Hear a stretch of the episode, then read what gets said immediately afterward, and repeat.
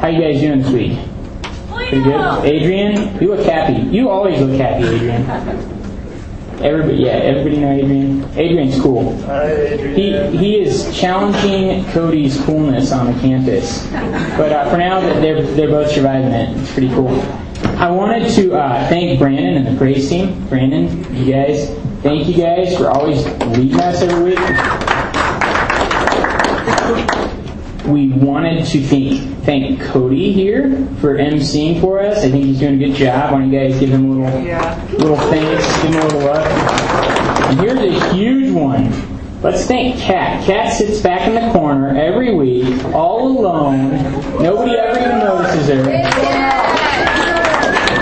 But she does awesome, making all the multimedia things kind of roll. So that's pretty sweet. And also, next next time you guys see uh, Robbie or Justin Matherson, thank them because they're leading the crossover athletic group, which is meeting right now. It's kind of like an athletic branch of Master Plan.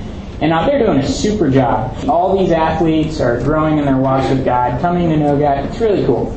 So if you see them, tell them that you appreciate that. In Luke 10:27, it says, "Love the Lord your God with all your heart, with all your soul, with all your strength, and with all your mind."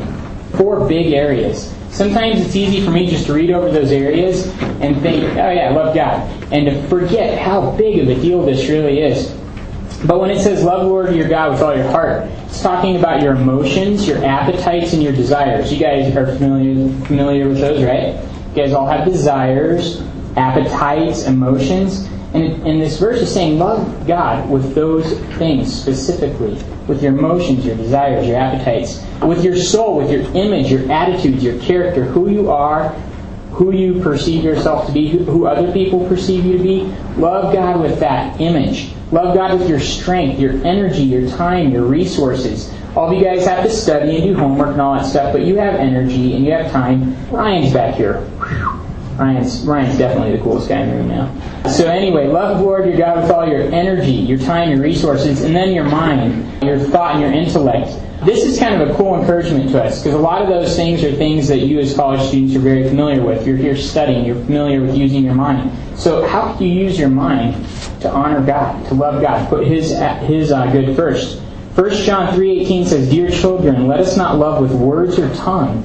But with actions and in truth. So, how can I love God with my heart, my soul, my mind, my strength, but in reality, in actions? Not just like passively, but actively.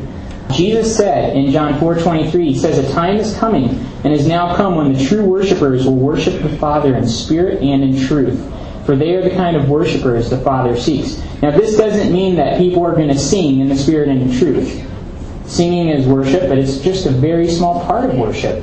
Romans 12:1 tells us to present our lives a living sacrifice, which is our reasonable act of worship. It basically means living my entire life in surrender to God for His purposes, and that is true worship. And what Jesus is saying here is we can live a life of surrender to God in the Holy Spirit's power and in the truth of His Word. And every day, that is true worship that honors God. And it goes back to this idea of loving God with all of our heart, our soul, our mind, and our strength, right? All those things are, are parts of how we can serve God daily.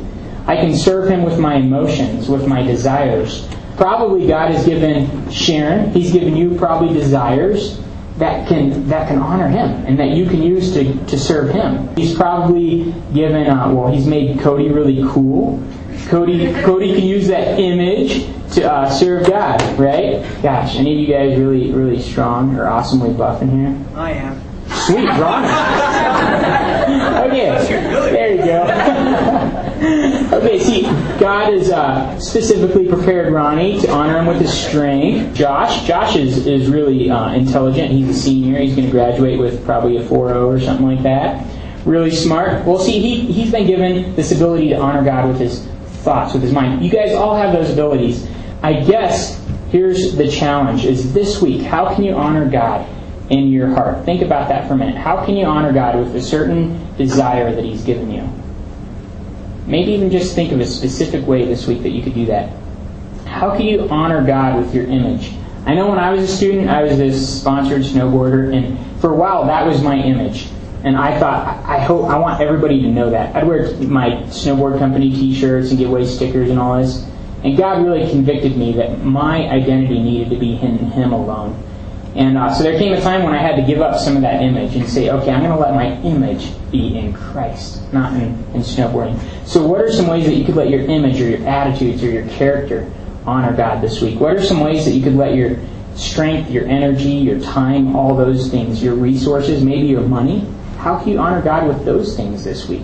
You're poor, but even as college students, you're probably in the richest 5% of the people on the planet. So I know that you guys could give money to missions or buying Bibles for China, a lot of different cool things. And then how could you honor God with your thoughts and intelligence this week? Maybe setting up some way to share about Him in your department. Who knows? Anyway, that's my encouragement to you guys this week is to love the Lord your God with all your heart, with all your soul, with all your strength, and with all your mind.